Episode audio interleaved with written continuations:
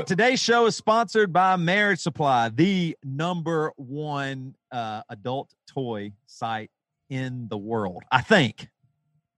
Matt, as far as know- we know, well, as far as we know, it's the number one. unless one. there's fake news or something. It's I don't. just I mean, I don't have actual data to support that, but I believe it, and and you know, I mean, people believe in God, and there's you know, there's some Yeah. data out there that says He's number one, He's the best, but other people have other gods and stuff. I'm just saying, I believe it's the number one adult toy store in the world. It has no porn. It's all about helping couples kind of, you know, get a little bit extra spark here and there. You know, Mhm. you know how if, uh, Friday, Saturday, or Sunday night goes. You know what I mean? You're like, you know, it's the weekend. You rekindle a little bit of that love. Put the kids to bed, or they're watching a movie or something. You're like, hey, uh, we're gonna go watch a movie in our bedroom. You know what? I- MarriageSupply.com. there. You go. All right. Yeah, and it's uh, you know, fake news is one thing, but I'm talking about fake analytics now. Like the news Okay. was like the big business for everybody, and now we have fake news. So I'm thinking even on data analytics, fake fake analytics, maybe. Oh, for sure. Like, wouldn't there be a big market if you could be the Fox News of analytics for companies? You just come in and give them just super good analytics on all their stuff. They're the number one site. uh, You know, you give Yeah, them the, right. the fake analytics. If if the news can't be real and you can't do facts, why even do analytics? Yeah. just you believe it. You live in that bubble. You're number one. So Well, I mean, eh, people don't want facts anymore anyway, right? I mean, they don't but they want to pretend like it's facts. Is what I'm saying. So Sure. you can sell fake analytics to people as fact. Yeah. False data. That's that's basically the next step, right? Yes, it is. So I mean, that, I mean, but and it it'll sell. That's what I'm saying. That- that- That's my point. Nobody wants anything anymore like that, uh, like real data. You want just something to support your belief, yeah. right? That's what I'm Basically. saying.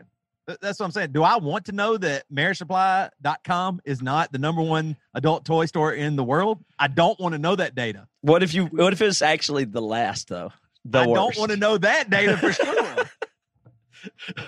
I mean, you know what I mean? Like the the only how much real data do you want to know about what your wife really thinks about your body or your personality? Or I mean, how much you know what I mean? Like when it really comes to you, how much real what- data does anybody want? Nobody wants any real data at all. I think that's the point. If you could do mind reading, you would not be able to survive what you would uh, find out. I know. So uh, it also, I mean, I, I make fun of that, but that's what the situation with the news is. I don't see why it's that hard to recognize that if you tried to look at all the bad stuff at once around the whole world, maybe you Yeah. can't handle that. Like the amount of people that are being actually tortured and screaming their heads off in pain on earth right now Right. is just more than you could even begin to take upon yourself. And so oh, totally. trying to collect all that is not really seems to almost be a mistake. I mean, it's not. oh, yeah. It's not really. It's just you trying to handle it. It- it- You want the data to go somewhere. You want the right information to flow around the globe. It's a good Right. thing that we can do that. But do you want all to go to into your head? no. That's what I'm saying. Nobody nobody for can anybody.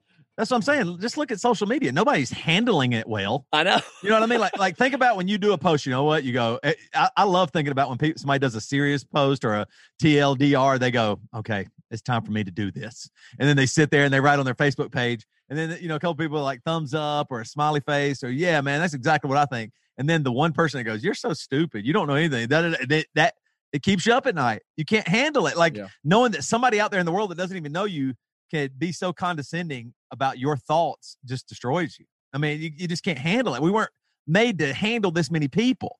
You Yeah. there's zero chance you can handle it. I mean, literally, what we've we've talked about this on the podcast before, but maybe like 150 people. You know, like a small community. Yeah, you can uh, you can kind of handle that. You know where George is coming from when he says this to you, or why Denise is acting this way.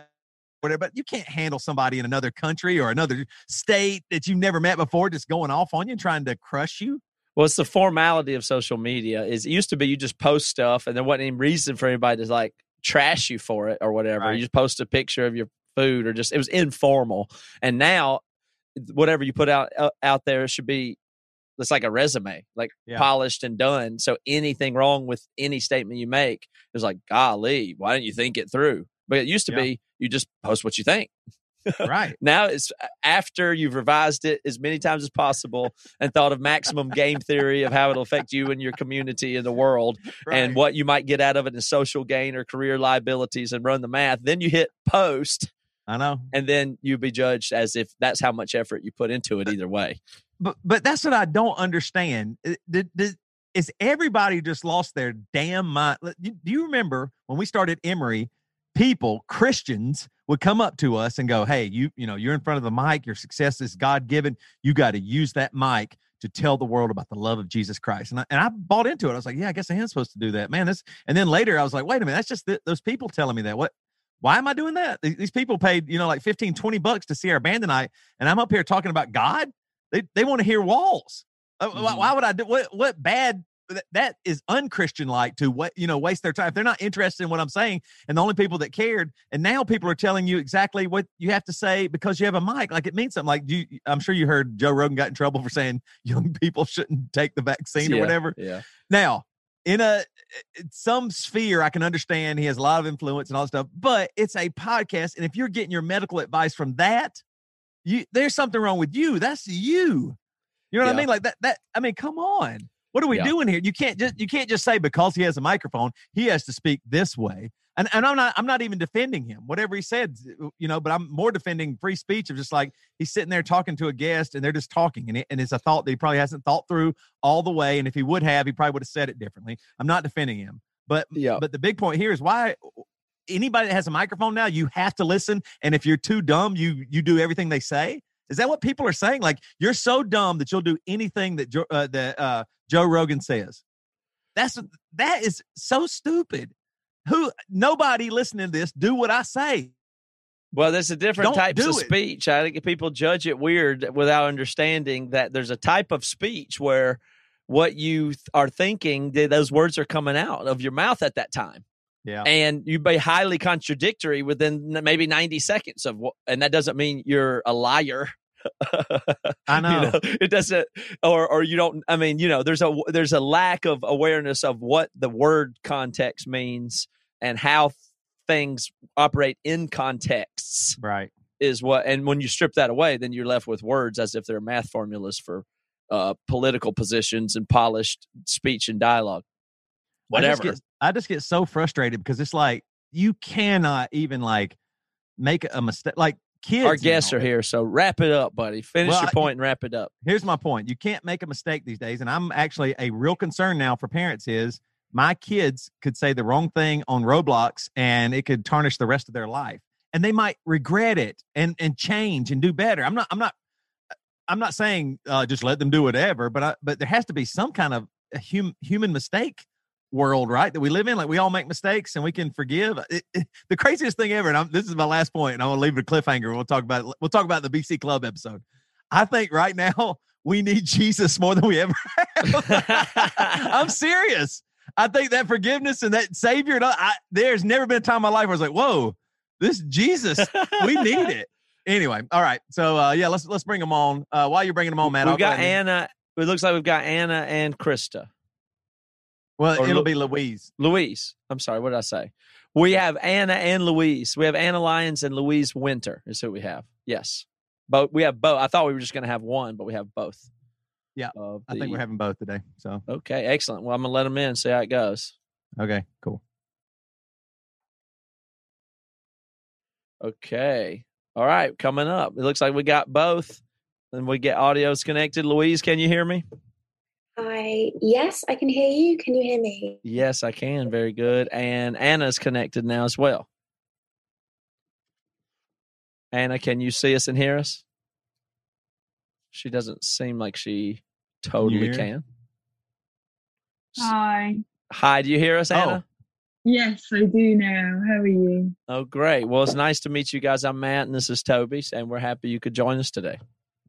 Hi, thank you so much for having us. So, so let me tell everybody who we have here today. Uh, we have the authors of the book "We All Know How It Ends: Lessons About Life and Living from Work and Dying" by Anna Lyons and Louise Winter. Thank you guys for being here. Um, and Anna is an end of life doula, and Louise is a funeral director. So, I mean, y'all, y'all just sound like a ball of laughs. I mean, y'all do parties and stuff. of course.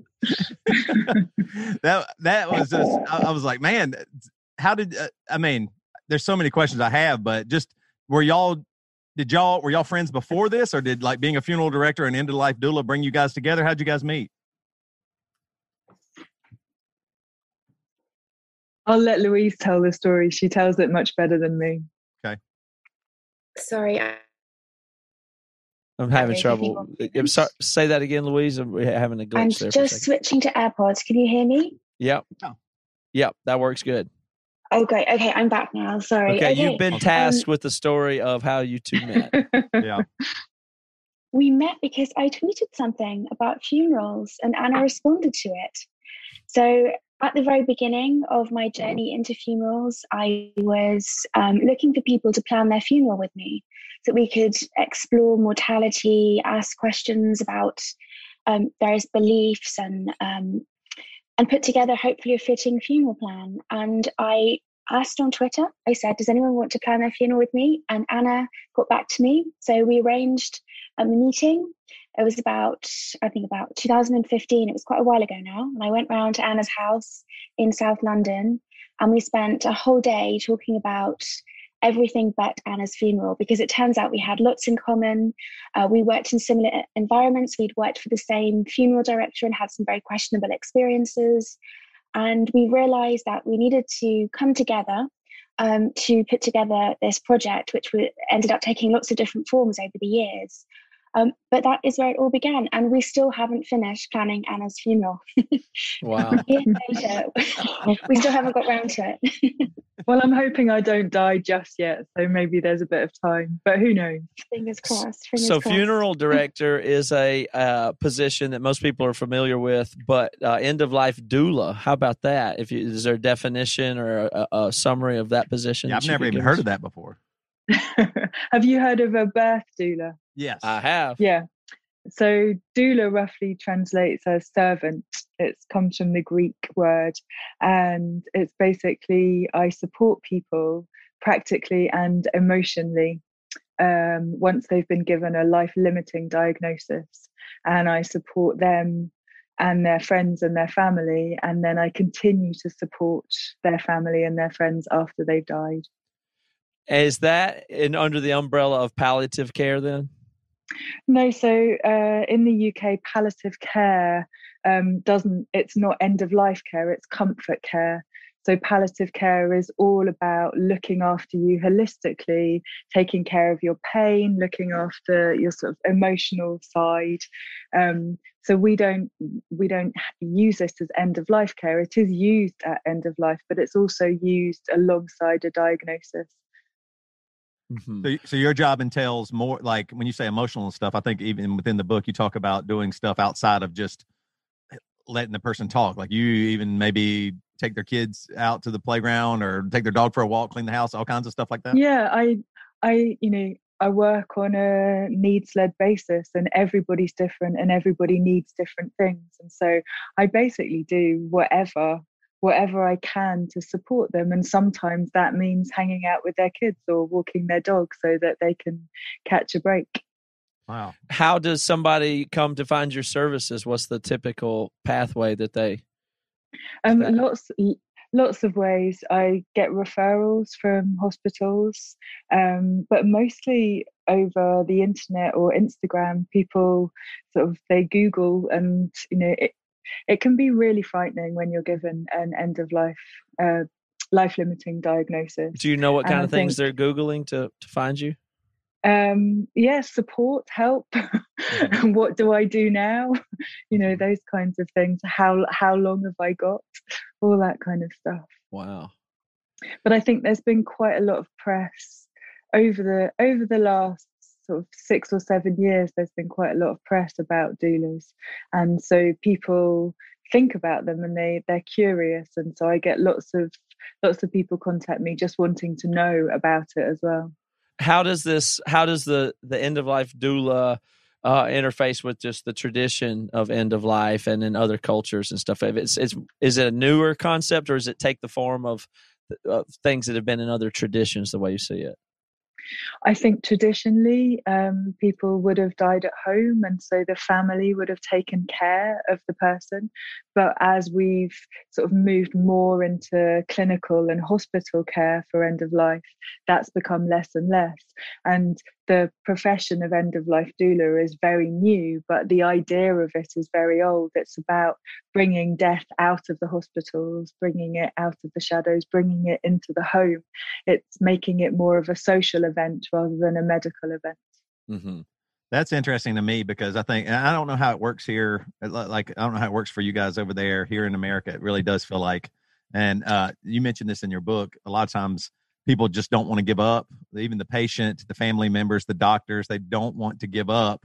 And so, so many people do end up dying in a hospital that they, you know, they, they'd only been in for maybe a few days or a few weeks, as opposed to their home and with family. And with, like here, it feels way more clinical and just try to, you know, do everything you can. Uh, it didn't work, and then they're dead or something like that. I don't know. Yeah. Is it is, is it the same way with you guys or? Yeah, I think there's a real expectation that medicine has come so far that it will always make you better. There's mm. always, and you think that despite the statistics, you might be that, you know, you might be in the 5% of people that do make it, or, you know, whatever those statistics are. I think a lot of people hope, you know, you don't want to imagine that your life is coming to an end, especially if it's coming to an end prematurely or before you're ready. And a lot of people panic because we've never lived through dying before. We don't know what it feels like. And even if they've put in preparations to stay at home, when the dying process begins, it can be really frightening for the people who are around them. It can also be quite frightening for the person if they don't know what to expect. And so, a lot of the time, they'll call an ambulance and they'll end up in hospital. Well, uh, might we go in there when you said the uh, when the what did you s- you just said something about the beginning of the dying process? Yeah. When does how what where's that delineation? I mean, So for me, um, you are living right up until the point that you die. Um, and actually, the dying process is very, very, very, very short. It's that tiny little bit when you're kind of in limbo, that liminal space that you inhabit between life and death. But I really believe that you live right up until the point. I never talk about my clients as dying, I talk about them living with an illness rather than dying from it. what about the other end of that spectrum that says that you're always in the process of dying or something, like I am right now in some yeah but sense? I- i think that's um, a much easier concept to grasp when you're not ill yeah, i think if if you were living with a life limiting illness and someone said yeah but everyone's dying it would feel a bit flip. Um I, I think you know yes we're all dying. We're born dying you know? Mhm. that's the one the one universal thing that we can all guarantee is that we'll all die. But i think what is so important is that we are we see people as living right up until the end. And interesting. then, and then Louise, though, you deal with the end completely, right, with your job. Like uh, uh, here in America, a lot of times it's uh, a lot of funeral directors. It's usually a, it's often a family business. Like you get into it because your parents, or how, how did you get into being a funeral director? So I absolutely did not inherit a family business, unfortunately. and that would have been a much easier start than the, the entrance I had into the world of funerals. Um, and no one in my family has ever been a funeral director or interested in funerals. And I'd actually never been to a funeral until I was 26. Um, my granddad died, and it was the first funeral I ever went to. um, I'd spent a childhood being quite sheltered from them by my parents. Uh, we weren't encouraged to go to funerals. Um, my sister and I would always stay at home. They would put on these dusty black suits and they would disappear off. And then they'd come back later that evening quite drunk and smelling like whiskey. Um, and that was my experience of funerals in England Oh, um, growing up. So when I came to my granddad's funeral, age 26, I looked around and thought, what is going on here? It was at the crematorium. Um, there was a dusty, sort of patterned carpet. There was a strange thing at the front called a catafalque, which is where the coffin goes with these sort of curtains that were um, uh, on a mechanical kind of thing, and they would they whirred round and closed around the coffin. Um, and the service lasted about 20, 25 minutes. We sang a hymn, played a few pieces of music, and then left. Went to the pub and um, had lots of sausage rolls and whiskey, which is pretty much the um, traditional British funeral. So that was my introduction to funerals. And I began to think, what is going on here? Do we need to do this differently? Surely things are changing and are funeral directors changing? What do funeral directors even do? Why do they have these miserable funeral homes? Because back then, um, no one was really doing anything that interesting in funerals, and most funeral homes were really depressing. Yeah. Um, sort of dusty net curtains, really badly decorated, um, very dark and gloomy, and somewhere that nobody wants to go. So I was asked, I started asking, why is it like that? Is it because what goes on there is so awful that we need to hide it away and not engage with it? Or is it something else? And actually, there's an opportunity to come in and open the doors and do things differently. Um, so I left my career. I had quite a creative career before. I worked as a creative strategist. Um, I'd worked with lots of different brands coming up with campaigns. And I um, started working in the world of funerals. So to begin with, I was a funeral celebrant. That's someone who leads the service from a non religious perspective. And then I ended up becoming a funeral director because I was so frustrated with the funeral directors that I was working with. Um, and now I'm in the process of opening my own modern funeral home. Um, I have spent all day not looking for dusty net curtains, but trying out beautiful linens and um, figuring out paint colors and finishes and the kind of table that's going to be in the funeral home. And it's going to be very different to that experience I had back in um, when I was 26. That's Um, so it's been quite a journey, um, but it's also the most rewarding career choice I think I could have made. That's very, very interesting to hear. Um, at, this intersects with our show in a way that uh, one of the things that we do is just kind of walk into taboos, and we found a lot in religion, our upbringing, and manners. And I come from the rural South and never uh, understood what I, how I was supposed to act and why everything was so unspoken. And um, so, stepping into taboos has always been something that we, you know, we've done. And uh, you know, death is just a crazy one. It's one of those ones where, to me, it seems like it's uh, it hides in plain sight in that way where everybody goes, "Oh, we're all dying. Of course, we're going to die." Everybody, e- like you, people just say that all the time, and it's so it's said in a way that to not actually think about or engage it. So you, everybody just accept. Oh, of course, we all know we're going to die, and then don't really know it is the way. And then everything gets weird, and you start saying, "Well, why can you?" You know, then you start saying that experience you were having, which is wow, this is weird. And when you were 26, that's the one that you have all, you know, when you start asking questions, people are like, just don't ask, Louise, just don't ask. yeah, ask. you're that." being rude. Like, I mean, what do you mean change the traits? What do you want to make them colorful? I mean, what are you talking about? Like, well, and if you if you ask the question, they're like, look at you weird for why we do this or why do we do that, you know, kind of thing. So I, I see, I feel that you must have had a similar experience in that way. And Yeah, that's but- that was what I was going to ask you. Eh, did- Did you do you think now that people want it that way? They want it drab and dreary and sad because that that means a little bit more to them or something. Like it it, it is strange that how did it's it not, get that it's way? not more celebratory. So I think it has been that way um, because people haven't wanted to deal with it. It's something that is really difficult to talk about. And I think no matter what period of time you're looking at, people have always struggled with it because it's the ultimate unknown for many people. Um, it hurts when someone dies. Um, so society has had different relationships with it over time, but it's still always been really painful. And particularly in the UK, um, in the last I don't know, 120 years, we've had two major world wars, we had a major flu epidemic in 1918, and we were traumatized. Um, lots and lots of people died. Everyone knew someone that had died either um, from the Spanish flu or in one of the world wars. And the British thing was to keep calm and carry on, the stiff upper lip, um, to just not talk about how we were feeling and just um, carry on resolutely. And I think that has really affected our attitude towards death. And that is why people have not wanted to deal with it, why funerals were very sort of staid and very stuck, and why funeral directors became very rich because no one was challenging them. Nobody mm. wanted to have to um, deal with that. So it, people didn't engage with it as part of life. And therefore, when they had to arrange a funeral, they just would hand, hand over the check and not question anything. Um, and now things are really changing. Um, I'm not the only funeral director in the UK with a very different approach.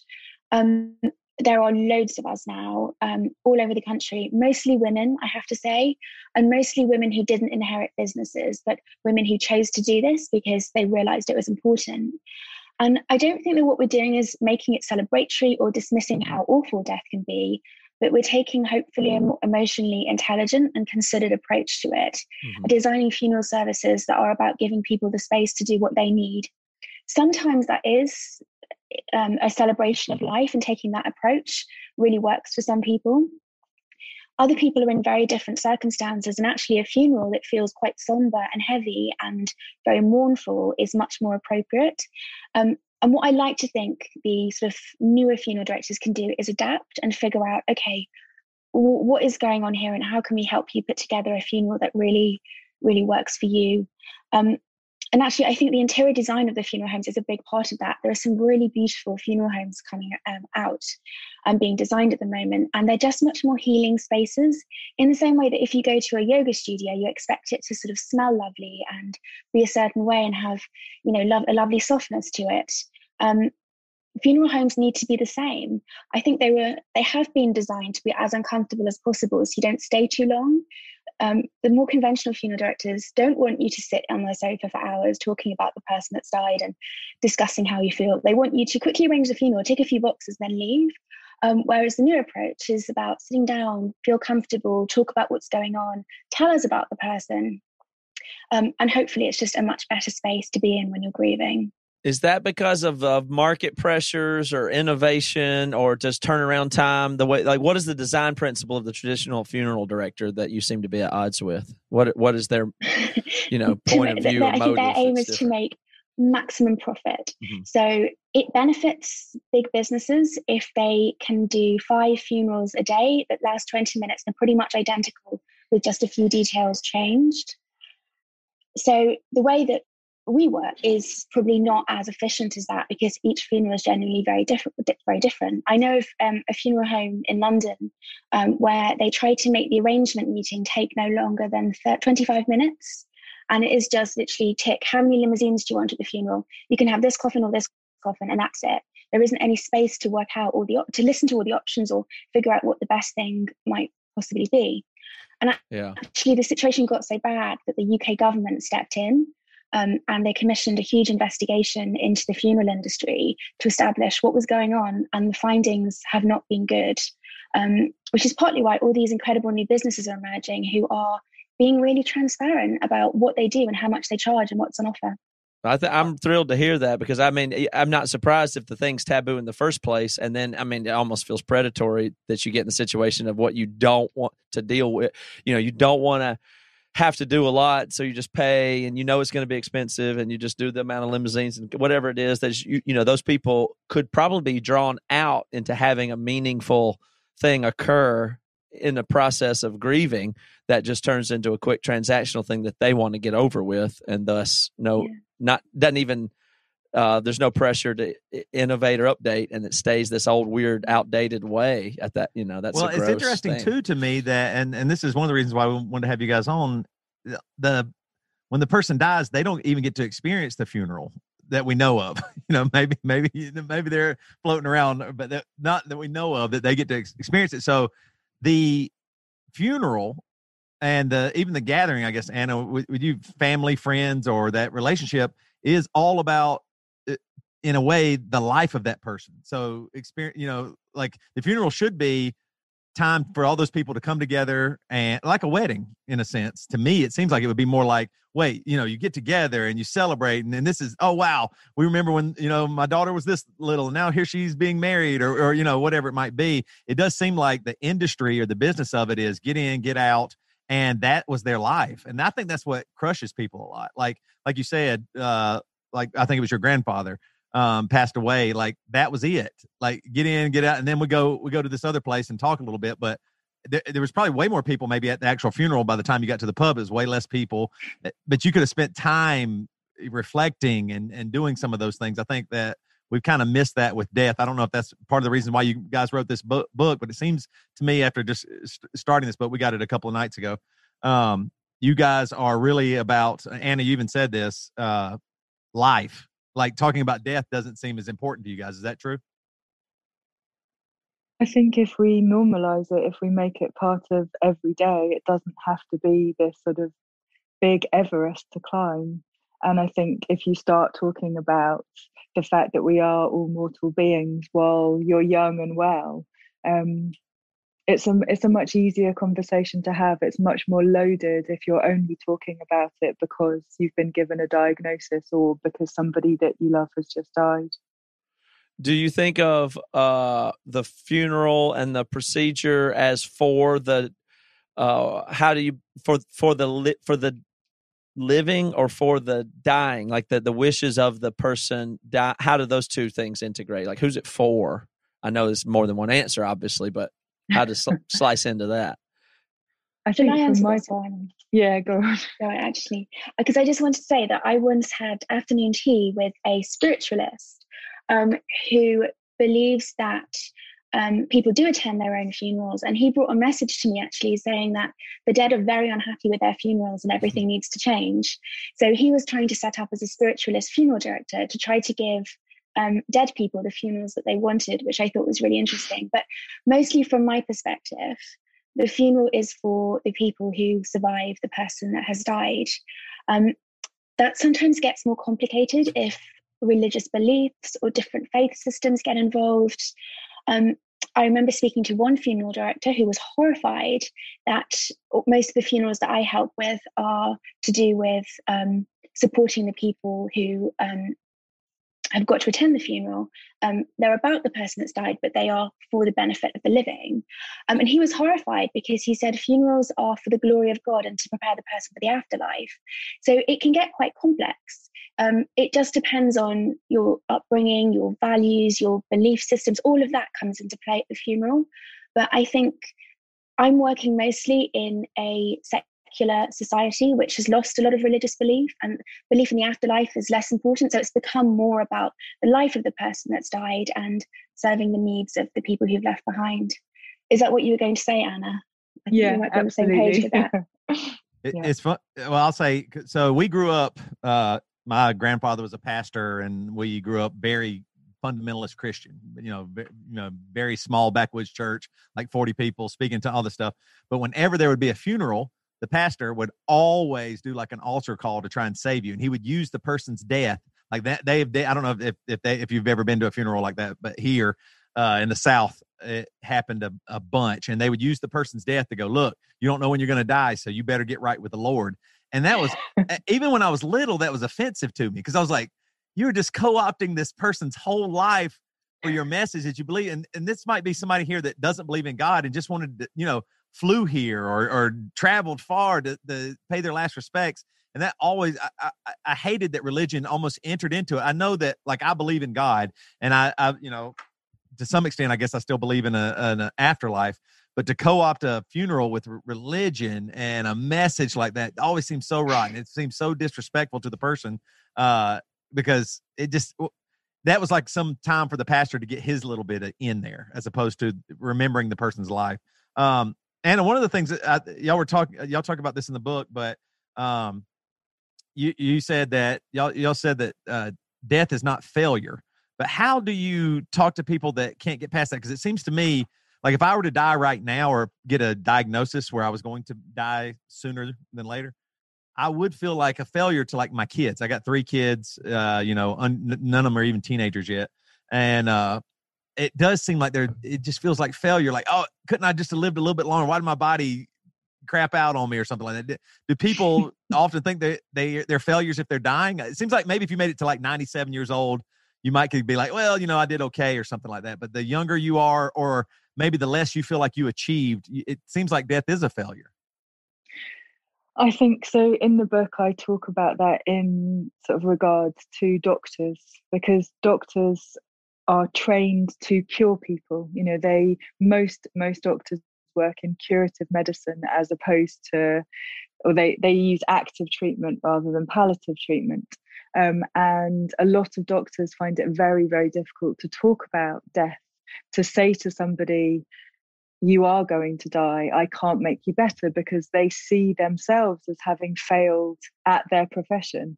Um, so I talk about that a lot because I think it is really, really important that we stop seeing death as a failure.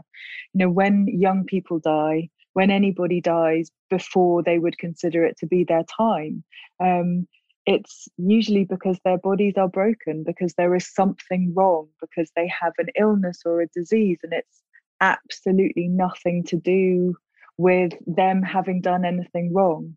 And I think it it can it's a really dangerous thing to sort of blame ourselves for our yeah. bodies ultimately, you know, doing something that we have no control over. Mm-hmm. That's yeah. and that starts like um you know if you go in your time when you're 97 everybody can kind of deal with that but the uh yeah. there's a shame probably there like if i it, maybe it is my choices that caused me to die i shouldn't have drank so much i shouldn't have done that i could have been healthier like there's there is you can see how people's inner monologues can tell them, even if yeah, they are absolutely. sick, that, that it is their yeah, fault. Why did I go skydiving? Yeah, yeah. but I think you know, ultimately, ultimately, it, it doesn't help us to blame ourselves, and mm. it doesn't help us to sort of live a good life with whatever we're living with. And so, I think it's really important that we give ourselves a break and be a yeah. bit kinder to ourselves about stuff like that. I also think the language that we use is really important.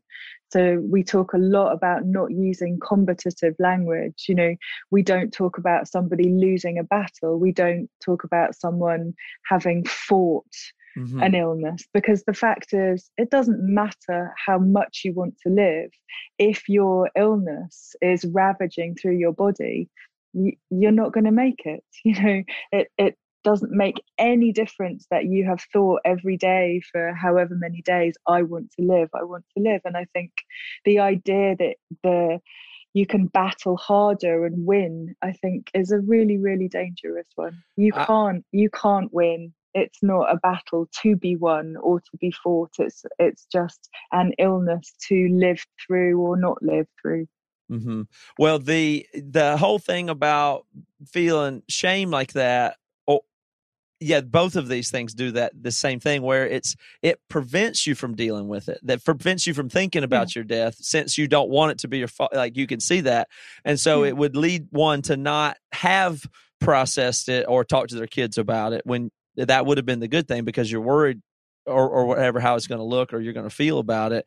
And hmm. then in the same way when you with the battle stuff um, that leads right into not doing end of life stuff because you right until the very end were in some battle with something. Like and and you you won or lost and turns out you lost. but also i think it feeds into the whole idea of failure because it's this idea that you didn't fight hard enough. Yeah. if if you consider or if people consider you to be fighting a battle against your illness if you die then oh well they didn't fight hard enough. Yeah and I think it's it's not a failure. It's absolutely not.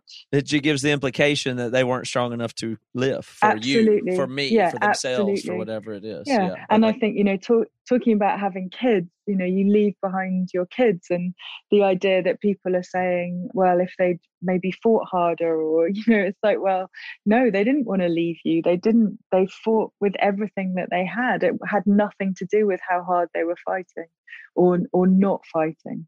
Mm-hmm. Do because of that, do like the family members or friends when you, when you when you're being an end of life doula, uh, do they ever come to you and say you need to say this, or do they, do they try to move you to, to be certain yeah. ways with the the patient, or absolutely, and vice versa? Because I think the thing is, it's not just the person who's ill who's living through and with this illness and everybody responds and reacts to it in different ways. Everyone has different needs.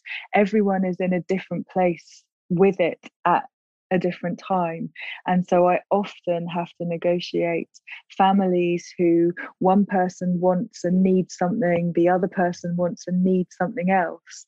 And it can be really tricky. I think illness can be really divisive. We have this sort of romantic idea that if somebody's unwell, everyone will come together and, you know, sit around and be there for them and with them. And lots of the time that's not possible. Mm-hmm. Mm especially this last year, as a lot of people have died alone, right? Yeah, lots of people have died alone. Especially, I mean, I I don't really know what it's been like in the US, um, but here still people are dying on their own because hospitals yeah. have mostly had to close their doors. How, how did that? How quite, did, go ahead. I'm sorry. No, but what, what's been quite interesting is sort of lots of people, a huge percentage of people always said that they wanted to die at home um, and then ended up going into hospital to die. But since COVID, um, more people have actually died at home than normal. Mm. We've had quite a large percentage increase because people know if they go into hospital, they won't be able to be with the people that they love at the end. That's actually oh. interesting because that's the very thing is like you feel like if you're about to die you just got to be that, that got to get hooked up to that. I mean maybe there's a chance right. and all that like that's just so hard to not have that mindset. Like it's well meaning obviously you know to think well he's sick and then he needs to fight and you grandpa you need to go because you got to fight this you got to get back here for us. I mean but it might not be the time for that you know and if you could just decide to experience your remaining time in a different scenario it could right, know, could obviously be the best thing for everybody. And yeah, I think term. I think we, if we can stop seeing stopping having active treatment when it really can't do us any good as giving up i think that would be a really important step and actually statistics show that if you have palliative care running alongside active treatment from diagnosis you live longer people live longer and more comfortably with it it's not you know it's not always the best thing to have all of the all of the treatment right up until the end. Mm-hmm. you know and louise did uh how did covid affect the funeral life? I mean did, did were you able to continue doing funerals or was it like small just way smaller? How did that go so the government was very vague to begin with, and then overnight everything changed. So during the first wave last year, we went down to 10 people being allowed to attend a ceremony. So it was just immediate family only.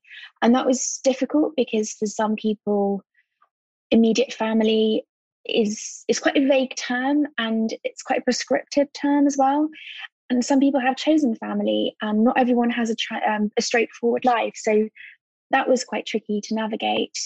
Um, overnight, we had to get very used to dealing with live streams. Um, we would occasionally live stream the funeral pre COVID.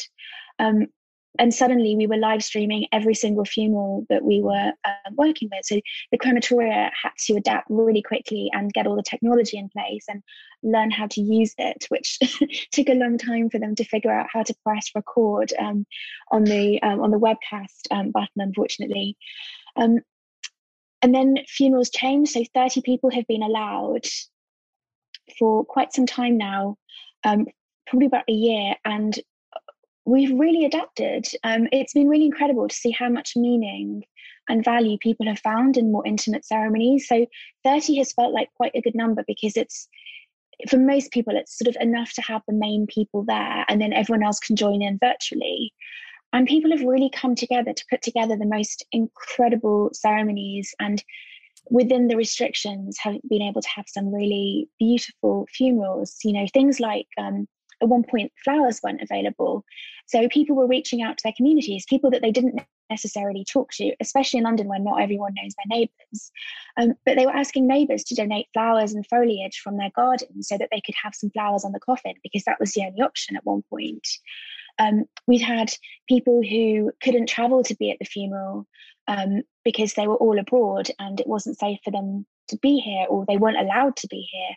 Um, and so no one would have been at the funeral. So they have done things like contacted an old school friend who happens to still live here and asked them to attend and represent the family instead. So we've come up with these really incredible solutions with the people that we've worked with. And it's, um, it, it's been really difficult, um, particularly during the, the peak of the first wave and especially during the peak of the second wave um, after Christmas, where it was really, really awful and really traumatic. And we were dealing with people who were totally traumatized by how their person had died. Um, and as of this morning, the government announced that all restrictions on funerals are going to be lifted on the right. 17th of May. Um, which is um, also going to be challenging because they have um, decided that the venues will be responsible for setting the numbers. So, although it seems like everything's about to change again, actually nothing is going to change because the numbers will still stay the same because the venues can only safely hold a certain number of people with social distancing in place. Um, so, we're about to go through a big shift again with people's expectations. Um, but I'm really pleased to say that people have really valued funerals. We had an opportunity just to dismiss them, to get rid of them completely. But people really wanted to have a funeral, even if it was the most simple funeral, just being there at the crematorium for five minutes during the first wave last year. People wanted to be there and they um, put themselves through all sorts of things so they could just have that five minutes. That's pretty amazing to that the technology the technology piece there toby and i are in the uh, music business. We're you know punk rock musicians and are witnessing the shift of this uh, what i think of as mixed reality where there's digital streaming and in-person events that are mixed not one or the other broadcast like a live concert broadcast or this or that or a pretend thing. It's just there is obviously emerging in all kind of industries now this idea that you can do a mixed thing where it's multiple places and multiple open channels and layered things like that and that's probably here to stay because there's a, this we've been having people can come to our online uh, of uh, these of special events that we make that are digital first that have never been would never be able to come to a concert or never see us or anything like that and that has to be true with funerals like the ability to lean into that and be able to make a, an experience of reflection or grief or mourning or however you think of it or religious where people can participate remote is really adding something if you can get them to mix together without being distracted from one another. So yeah. the innovation happening in that area because of that is uh, seems like it's a very very positive thing that this has sped up. Absolutely and i think it's here to stay because it has been really beneficial um, there's definitely an art to including people who are attending virtually. And hopefully, the, the celebrants and the ministers and the faith leaders have learned now after a year how to include people. So even if you're watching on a computer at the other end of the world, you still feel like you're involved. Um, and there are other great things as well. Um, most of the crematoria have now got screens in place, which sounds very basic, but it means that anyone who can't be there, who would like to give a tribute, for example, can pre-record it and have it uploaded to the system. And then it can play on the screens. And we did some really moving things with voice notes. Um, Great. there was a funeral for a gentleman his entire family were in new york and poland and they couldn't be there. It wasn't safe. So um, they created just the series of voice notes. And they were all played and they were all messages to him and the chapel was just empty apart from um, for me and my colleague with just these incredible voice notes playing. Mm. So I think technology definitely has a positive role to play in all of this. And it would have taken the funeral industry about 10 to 15 years yep. to embrace any of this. So, one good thing is that this all had to be embraced and it had to happen overnight. It seems like uh, creative media will start uh, to become part of the the the form the recipe you know there'll be creative media like you said that like that's just the beginning of people's innovation and creativity when they start thinking oh well i can make this video or we can make this little documentary for the we can do this together and we can have this person piped in and this person respond there's everything will emerge once you get pe- uh, people in that mindset and it'll be quite creative which is quite far off from the funeral homes we were describing from the last generation or two that have gotten so you know whatever way it is that makes us think is so weird. So i'm really thrilled of like you know that there's younger and newer people that are asking questions from the ground up of why do we do and what can we do i think that's really beautiful i think that's the time we live in right now for sure everybody's asking why are we why have we done it this way for so long You know what I mean? I think that's that's the new thing. I want to talk about the book. Uh, okay, so there's a couple things. Uh, one is I'm a hypochondriac, so reading it, I think, oh, everything that y'all talk about, I'm like, well, I got that. That's going to get me. Only good thing about being a hypochondriac is one day when I get the diagnosis, I go, I knew it. Told you. I knew it. Told you. So at least I'll have that. Now the uh, the other thing is, and I love this, so I hope you guys take this as a compliment. I think this book you can hop around and really enjoy it. You don't have to read it from A to B or you know A to Z. You can just hop around. Like there's just so many neat little sections of it. Like I was just kind of hopping around and like you uh, give your uh, friend Bernard's recipe, and then I'm I'm scrolling down, and then you have real life experiences of like uh, someone who got. Parkinson's and someone with dementia, and then you go on down and like it, talk about uh, sex after you've been diagnosed, or what is sex like after you know not necrophilia. I'll make the joke there, but uh, I mean, there's so many little nuggets here. Did, what, was that kind of the plan? Uh, uh, I mean, I hope y'all take that as a compliment. I, I I think that's a great way of writing. It doesn't feel, especially because the topic's so overwhelming. It feels like you can kind of hop around and you you know this is i can only take this much so let me hop you know a chapter or two on and i can start reading there as well was that kind of part of your uh, writing process yeah it felt really important it's it they are such big topics that we talk about and you need a lot of people will need not to have to read it all at once so we wanted to make sure that it was really accessible that you could just find the section that was relevant to you if you just wanted to read that section so yeah exactly i'm i'm really glad that you enjoyed it like that Well, what what is the uh, you know? t- Let's just talk about sex and end of life. That's interesting enough. Let's just what, Mhm. what did uh, how does what is the relationship you see there, and what's the norm or what would surprise people? I think it's really important that it's going back to the whole you are still living. You know, people who have a diagnosis are living right up until the end. And one of the things that people talk about a lot when they're given a diagnosis or they're unwell is that people stop seeing them as sexual beings. They stop sort of, you know, thinking or they're worried about touching them. They're worried about Oh wow! intimacy with them. And actually, it's really, really important for some people to continue to have intimate relationships up until the end.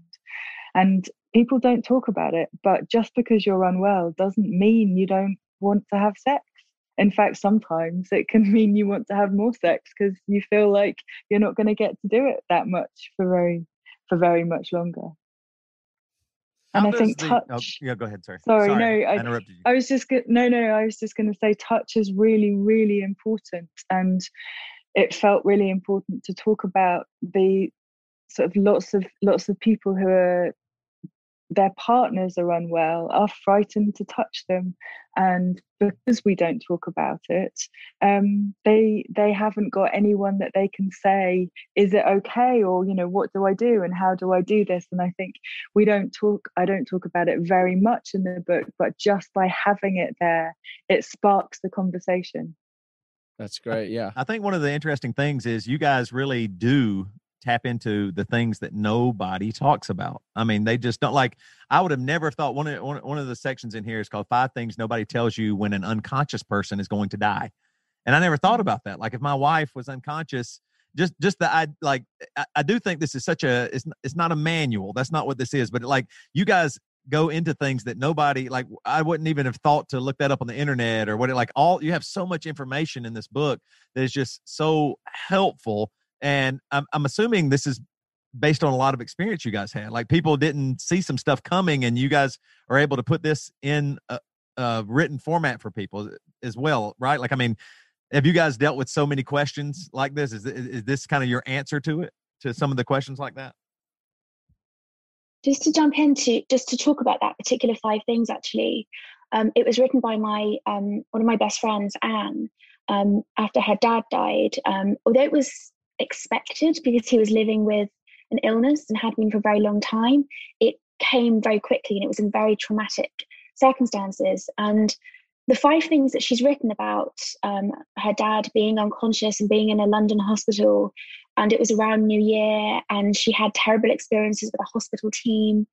We felt it was really important to include it because often there's an obsession with around books that are to do with death and dying there's an obsession with the good death and that you can create this you know sort of dream scenario and it's sort of about being in a bed of roses with your grandchildren around you and um, all your favorite things. And actually for a lot of people that is not the reality. And i think um, both anna and i were really struck with the situation Anne was in and how honest she was about just how awful and traumatic it was for her and her family, but how they did find a way through. And, and actually, they were really engaged with the funeral process because they saw it as an opportunity to heal a little bit over what had happened in the hospital. And they had some time um, with him um, outside of the hospital, away from all of the machines and all of the stuff that had gone on in that environment, just in a very peaceful, beautiful place with candles, all able to say goodbye. And he was in his own clothes and he looked completely different from that traumatic, awful experience they'd had in hospital. So we felt it was important to say the bad things as well as the good things because everyone's experience is going to be different and we didn't want anyone to feel excluded or ashamed because they weren't able to create this sort of perfect dreamlike death that mm. some people get to have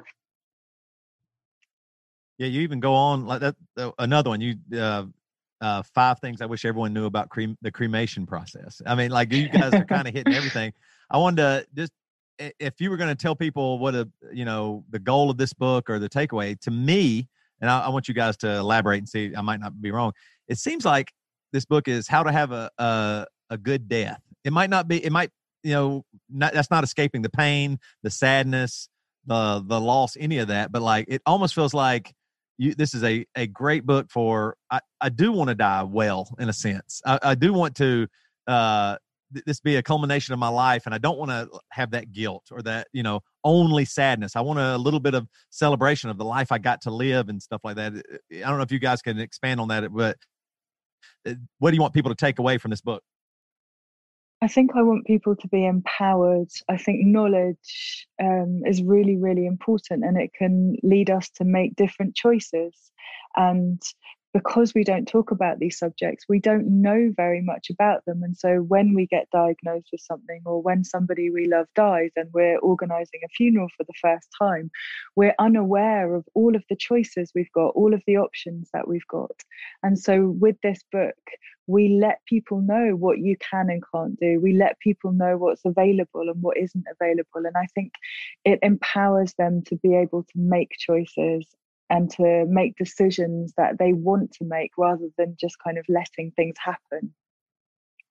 Yeah. So with overall do you think of the de- that death is something that we eh, it, is it something I'll put it this way. Sorry, let me rephrase that. When we talk about doctors, for instance, they see so much death and dead bodies and things like that that there is a sense where they're used to it. doesn't freak them out obviously. They've seen so much of it. But also they have uh, developed some attitude in general that tends to be on maybe callous or disconnected from it. But that's not the energy i get from you guys who are also see it in high amount of repetitions. But my question is to to see it so much as you do does it lose is it that you don't see death as negatively as other people or you're less freaked out by it or you don't even think it's bad? I'm trying to place that that you know in the difference to how it's doctors like and you guys joke about death and all of those things so you have a very integrated sense about it um is the words i'm trying to use for it but how do you see that as different than doctors? And do you just think of death as not that not bad? Do you have a way of phrasing that? I it's really difficult. Death equates to loss. So you know if my great great grandfather died in his sleep when he was 105 and he'd seen the world and he'd lived the life he wanted to live i don't think that can be described as bad. Mm-hmm. um, i think any young person who has a life to live. I think it's difficult. I can't, I don't know if I can ascribe the word bad to it. I think it's always going to be difficult just because I work in this environment and have done for a long time doesn't make it any easier. I still feel it. I still I'm still frightened of dying myself. I'm mm-hmm. still worried about dying young, worried about leaving my kids without a mom. Um, I think it what it does it allows me to talk about it and to process it and to know that it's important to grieve and to honor how I feel about things. It doesn't make death and dying any easier, I don't think. Um, do you have any fundamental issue with the quest for immortality itself, or if, if you know life extension, or what what it would mean to become you know digital humans or whatever stuff like that. With the, the, the do you have a different point of view on the striving to extend life given your view basically? I think if you're really really well and you want to strive to end to continue your life forever then you know why not? Everyone can do whatever they want to do. I i don't think it's possible and i think it's i don't I find it difficult to understand the idea that quantity is better than quality. So I think hmm. for me, and I can only talk for myself, I would rather live for 70 years really, really well than live for 170 years and be very unwell and unable to do the things I want to do. I think it all comes down to what matters most to you. What does a good day look like? Um, how how can you live well with your years as opposed to how many years can you possibly live mm-hmm. that's that's really well put and if you think about all the stories where immortality is involved it doesn't they're never just infinitely happy no. There's a lot of ways it could go wrong yeah. and uncertain whatever it would mean to extend life. indefinitely. it almost always seems to me like that's a, if you think about it logically, it's the most fundamental thing you want to survive. I know, but it kind of doesn't make sense if you could. So therefore, death is here to deal with somehow. It seems just like. because the physical body keeps going doesn't mean things will get better. It could be better, or worse, and yeah, who knows? It could be worse, and you could be worse. Yeah, I mean, what what am I going to be like at 140 years old? You might not want to be around that that might not be a nice guy or a good guy or anything like that. So, anyway, ladies, we thank you so much for your time. This is great. Uh, tell people where they can find the book and where you want to send anybody listening. Um, you can find us on Instagram. Uh, we're at Life Death What. You can find the book on Amazon and in all good bookshops. I think is it coming out on May 18th, Louise, in America? It is, yeah, yeah. We've already had our UK launch, but um, it will be in stores on May the 18th. Well, thank awesome. you for sending us copies. I'm excited yeah. to look at it more now that I have it. And congratulations on the release and, and everywhere else. Thank is there any um things the average person can look for in funeral like care just an average american listener i don't know about the money side of it or anything but what are the tips for what to look for not to go down just the average pipeline to put some thought into it especially if you have the time on the front end of it to you know think about? Actually some really progressive interesting funeral directors um, in the us as well. Um, one is a friend of mine, Amy Cunningham, um, or Cunningham. I'm not sure how you um, pronounce one. it. um, she's based in um, Brooklyn, and she has set up a brilliant funeral home um, where it is more progressive, and she's giving people options and letting people know about natural burial. So I think the main message, no matter where you are in the world, um, is have a look around. You don't just have to go to the nearest funeral director have a look around. There are options. There are people doing quite interesting things, and find someone that's a good fit for what you're looking for and the kind of funeral you want to have. Don't make any rush decisions. Take time, do some research, and choose someone who is the right person for you. That's great, especially if you have the ability to face it in advance to think about and plan. Is there a certain length of time that people should plan their death? Should I have already have my death plan, for instance? I don't have one. Is what I, I mean. I'm being serious. I think it depends on your situation. Um, I, I tend to find that if people micromanage their own funeral plan too much, it becomes really unhelpful for the people who have to enact that funeral. Um, we, you know, we've had some people try to, you know, organize the cashmere throws that will be placed on the seats and the oh, canapes wow. that will be served. And we try to steer people away from that kind of funeral planning because really, a funeral is for the people who are left behind to honor the person that's died and do what they need to do to move forward. Um, so, but it's quite complex. It really does depend on your situation and who's in charge of arranging your funeral and um, and what will work for the people who are left behind. That's But it, interesting. it can so be a a really design valuable thing to do. That that you know it's all about their wishes in whatever way that has a place for people but it might be nice for people to understand the design principle like you just said it there is it's for every like you can think in advance that the function of this will be for all us to process so we need to design into that experience for ourselves in the situation considering the wishes of the person all in one Group project. I Exactly. like it. Exactly. And actually, just having a conversation with the people around you um, who will be affected by your death is probably the most valuable thing that you can do. Well, thank you guys so much for your time. The book's called We All Know How This Ends. And I, I tell you, from what I've read so far, it's just great. I really have enjoyed it. I, I think it's really eye opening and uh, answers questions that I didn't even know I had and wouldn't wouldn't wanted to ask or feel uncomfortable about. Like I said, I'm a hypochondriac. So uh, you guys did a great job. Thank you so much for your time today. thank you Thank guys you very so much for having us. Thank you. Thank you so much. And I apologize for my cat. She was running around. Oh, so I hope okay. the mic didn't pick her up. no My problem, kids and at dogs are running around, so no worries at all. this will be out um in the, f- in the next few days so we'll yeah, send you a will come link out to on it Wednesday. So Amazing. you. Thank you so much. Thank you. Okay, take care. Have a lovely Thank you. day. Sweet dreams. Bye. Bye. well toby all right. that's a battle of the accents yeah, I know. We lost Oh God, didn't we? I mean, they they can say anything. Yeah. If they imagine if they said everything. What? Imagine if it was like uh, what's the uh, old fable or whatever, where the guy whispers into his ear to to the girl up in the window. You know, what is that? Rapunzel? Ra- y- y- No, that's not Rapunzel. It's- Remember the movie Roxanne with Steve Martin? It's like that, but oh yeah you, yeah you give the you give the good looking guy Yeah. the words to say to win the girl's heart. Cyrano de bergerac Yeah, yeah. So uh, imagine if if uh, Anna and Louise, we ju- we could just say what we said, and they say it. This po- this podcast would be massive because they would- it sounds so much better. Like I think sometimes we say smart things, but we sound like this. We sound. Well, like imagine if we were the funeral home doing a podcast. directors. Well, imagine that. All right, well, Chuck, put put on your back the truck up I mean, We're going to go in here. Y'all going to run on in here in a little bit. We'll get Now we got this Zoom this time. Y'all come check out this Zoom. this we got Zoom. Yeah.